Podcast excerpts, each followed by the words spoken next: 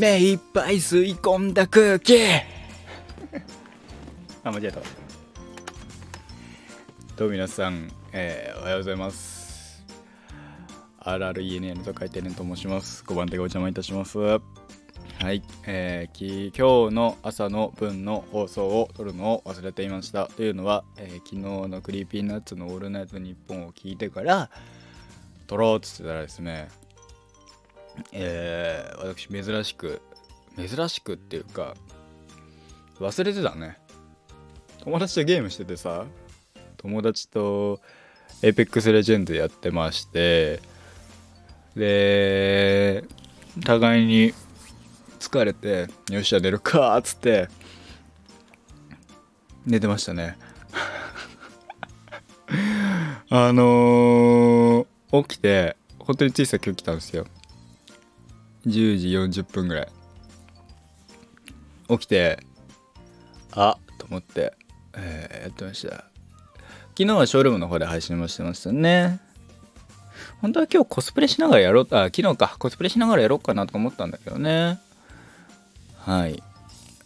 まあ、ゆっくりやっていきましょう。今日は今日とて2本投稿します。眠かったです。眠いっす。ということで本日の、お昼の配信でございますけども、今日の朝の目覚ましテレビでも流れたのかな、YOASOBI、Creepy Nuts、幾田りら、綾瀬の、バカ真面目という楽曲、めっちゃいい曲なんだろう、僕YOASOBIあんま聞かないけど、でも有名楽曲は何曲か聴いてるし、本当かなんかYOASOBIのオールナイトはイチャイチャしてるなって思うんだけど、まあ続いてほしいななんて思うけどね。まあ来週再来週で終わりなのか、悲しいですね。まあ、いいんだけど、よくないけど、まあクリーピーナッツじゃねえやね、YOASOBIもそうだし、あれもそうだし、なんだっけ、須田くんもそうだし、あれしちゃいけないね、須田くんはね。いいんだけど、よくないね。そう。なんか俺最近思ったけど、いいんだけどっていうのが割と口癖なんだろうな。いいんだけどさ。今のはわざとです。ね、そう、バカ真面目って楽曲ね。まあ、いっぱい吸い込んだ空気っていうのも含めて、すごくクリーピーナッツ、松永くんが大元を作って、そこに、メロディーを作ったのが綾瀬さんで、まあ歌詞とかも作って、ラップは R さんが作ってなんていうので、まあ、できた楽曲らしい。まあ、ざっくり本当に、綾瀬さんが説明してたのをすごくはしょった結果の説明なんだけど、まあビートとかの含めての松永くん、メロディアスな部分は綾瀬さん、ラップは R くん、まあそこら辺は一緒なんだけど、でも、やっぱり面白いね。そのクリーピーナッツ感は全くないし、かといってYOASOBI感っていうのはもちろんないし、それは僕がYOASOBIあんまり聞いてないからっていうのもあるんだけどね。でもじゃあクリーピーナッツはめちゃめちゃ聞いてるから、そう考えると、まあクリーピーナッツの楽曲で女性が入ってくるっていうのがまず珍しいでしょ。クリーピーナッツの楽曲だっていうとまた違う話になりますけど、でもクリーピーナッツとして客演してる、楽曲で女性が出てくるのは多分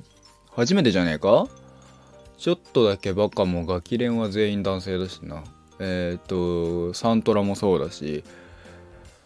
クリーピーナッツで客演、2人で客演ってのはね、あんまないんだよね。 R くんは1人で客演はよくあるけど、クリーピーナッツ2人でっていうのはあんまない気がする。なかったはず、女性とのっていうのはなかったはずだから、それこそYOASOBIが初めてで、まあいわゆるサビの部分を、まあ、サビの部分なんでしょうね。サビの部分をさ、R くんとイクラちゃんで、イクラちゃんっていうとすごいハイが出てくるけど、イクラさんで歌われてるんだけど、あれだね、互いに声が立つね。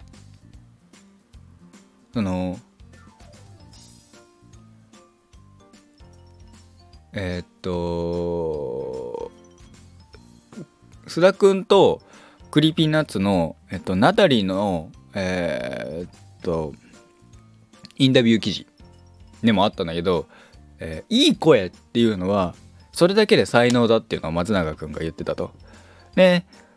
それこそ、木村拓哉さんのに提供した Yes I'm もう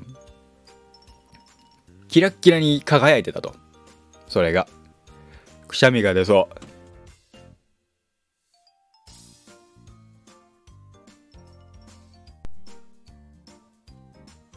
出なかった。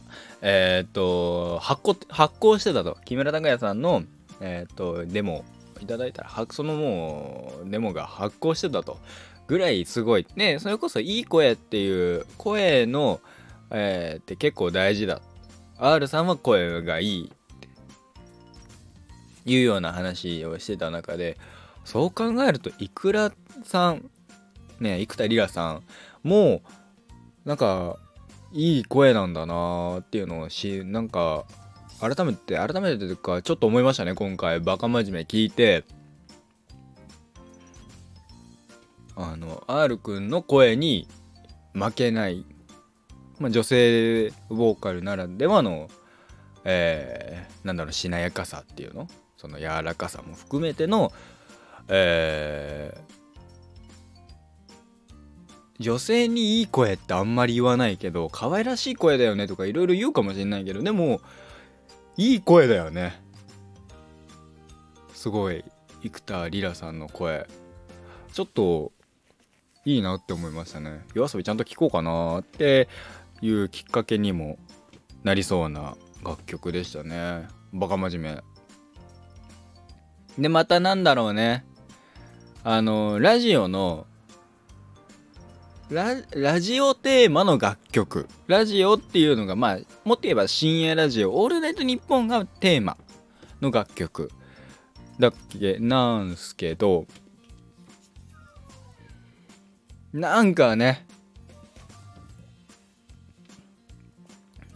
その刺さる部分、まあ僕はラジオリスナーだからってのもあるんでしょうけど、でも普遍的に刺さる部分があるんだろうなって。サビとか、R さんの、何バース目、1バース目2バースどっちだろうな、2バース目かなも含めて、あと何回かはもう今週ギリギリまで聞いてやろうと思ってますからね。とりあえずYOASOBIのオールナイトニッポンクロスで聞きたい場合はですね、タイムフリーで聞きたい場合はですね、18分からですよ。18分からだいたいなので17分50何秒ぐらいから56秒ぐらいから聞くと、ちょうどバカ真面目になるはずです。俺の方ではそうなってます。パソコンで聞いてますけどねえ、マジでいや聞いてて面白かった。聞いててっていうかめちゃめちゃいい曲だなって。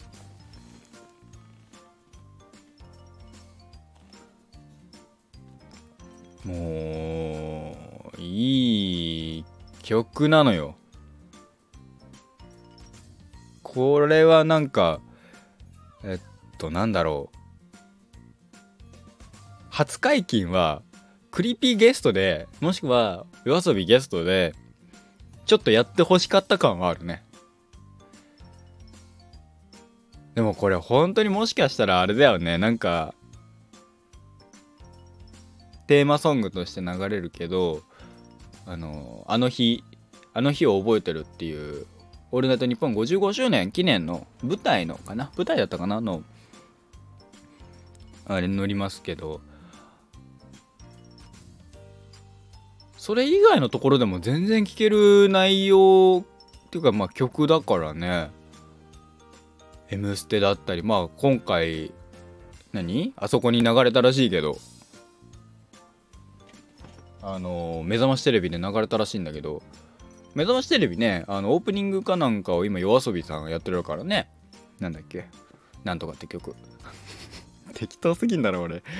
含めてね。ってなると明日ね、今度来週のミュージックステーションだったりカウントダウン TV ライブライブなんかで、まあね、日本放送だからフジテレビになるんだけど、フジテレビはだって音楽番組持ってないもんね。僕らの音楽なんてもうやってないもんね。だからそこじゃない？カウントダウン TV、 カウントダウン TV ライブライブの方が個人的には嬉しいけどね。あ、でも M ステもいいな。タモさんいるもんな。ラジオだもんな。そうだな。そういう意味じゃね、どっちでもいいな。でもね、ミュージックステーションね、もうなんかそろそろフル解禁でいいんじゃねえかなと思う。なんかフル楽曲でいわゆるテレビ尺じゃなくていいんじゃねえのって思うんだよな。聞いててさ、なんかテレビ尺フル尺でずっと聞いてる時、テレビ尺ってどういう尺になるんだろうっていう謎の楽しみ方をしてるからね。好きなアーティストさんが出るときは特にフル尺は常に聴いてるけど、テレビ尺になるとどこが削られてどこがなんかみたいな、どこを削ってギュッとするんだろうみたいな、ちょっと楽しみながら聴くよね。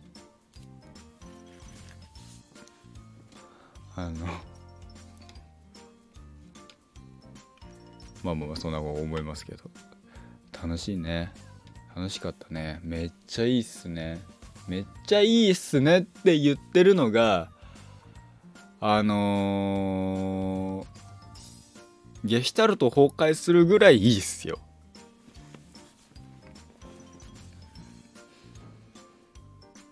まあまたしばらくずっと聞くんだろうなと思いましたね。とは言いつつね、まだ3回ぐらいしか聞いてないんだけどねねえ、いやーでもなんかね、これはしばらく聴き続ける楽曲だなっていう。最近カメレオンとか、声のマインドゲームをばっか聴いてたのでねえ、またしばらく聴きながらゆっくりやっていこうかなって思いましたね。はい、まだまだでも20日だからね、デジタルリリースが。20日って何曜日 ?20 日は何曜日 ?20 日。今日が水曜日、木、金、土、日曜日か。日曜日に解禁か。ああ、そ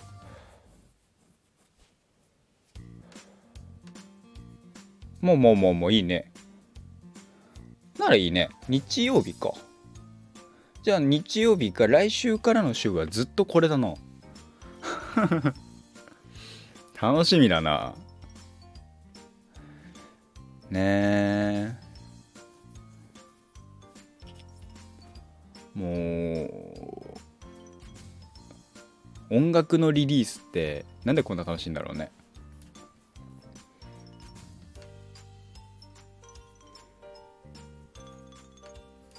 いや、しっかり楽曲楽しみながら聴きたいですね。聴いて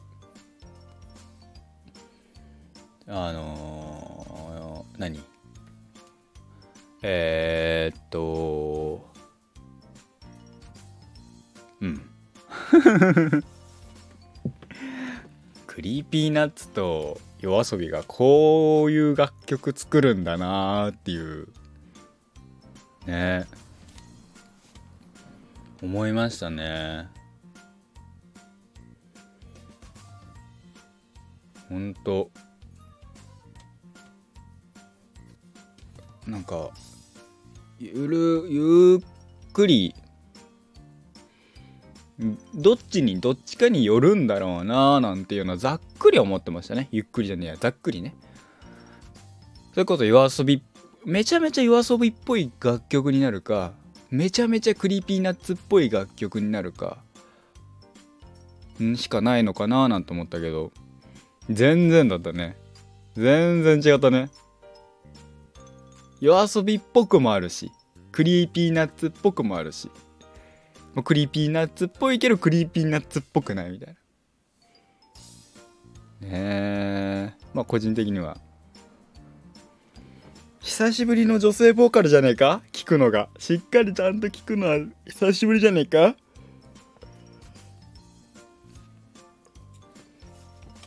ラブライブリエラ聞くけど俺あんまりちゃんと聞いてないんだよね最近。ファットはバンドフードリームとかもね、新曲なんだけど、新曲の MV めちゃめちゃ可愛いんだけど、MV かわいいで終わってるから全然ちゃんと聞いてないんだよね。男性ボーカル曲多いね最近聞いてんのは。女性ボーカル聞くとね、カラオケで歌うの大変なのよっていうのもあってね、最近男性ボーカルの曲が多いかもしれない。ところっすね。はい、楽しい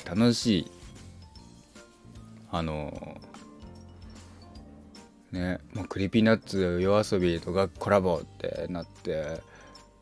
個人的には嬉しかったけど、でもなんだっけ、YOASOBI名義じゃないのはなんかこういう理由だからじゃねえかみたいなのツイッターかなんかで書かれてるのが、あれそれ本当なのかよくわかんないんだけど、YOASOBIっていうのが、要はYOASOBIは、楽曲を作る際に元ベースが必ずあると、要は小説がベースにあると、だからこそ今回小説ベースではないから綾瀬×幾田りら×クリーピーナッツっていうYOASOBI×クリーピーナッツではないっていう話らしい。本当かどうかは知らない。ツイッターにあった情報だから鵜呑みにはできないんだけど、なんか個人的に納得いったからっつって納得しちゃったね。今回クリーピーナッツとかYOASOBIが、YOASOBIも誰かとコラボ楽曲制作ってすごく珍しい気がする。なんか中学生とか高校生と M ステで一緒に歌ってるイメージはあるけどそれ1回か2回ぐらいなんだけどさ、それでもあんまり聞かないよね、コラボ楽器。最近なんかそういうさ、〇〇と〇〇が一緒に楽曲作ったみたいな、あんまないよね。あるかないことはないか。まあライムスターとスチャダラが作ったとか、フォーエバーヤングとか、まあ、ないことはないけど、僕が知ってる範囲で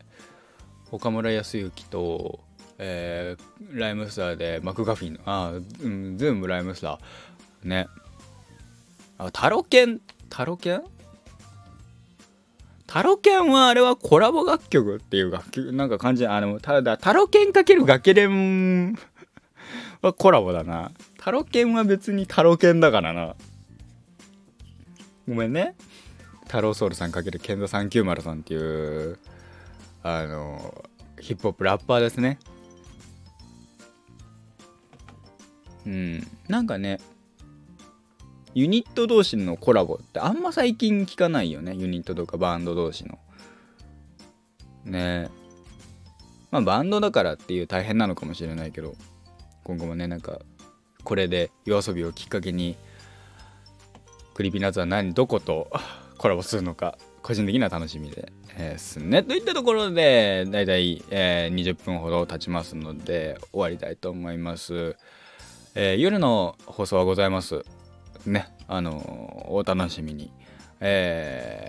朝の放送なかったのは、寝てたってことです。お疲れ様でした。はい、本日も一日頑張っていきましょうといったところで、本日の配信は以上になり、本日お昼の放送は以上になります。お昼のお相手は私 RRENL と書いて連が送りいたしました。5番手がお邪魔いたしました。目いっぱい吸い込んだ空気。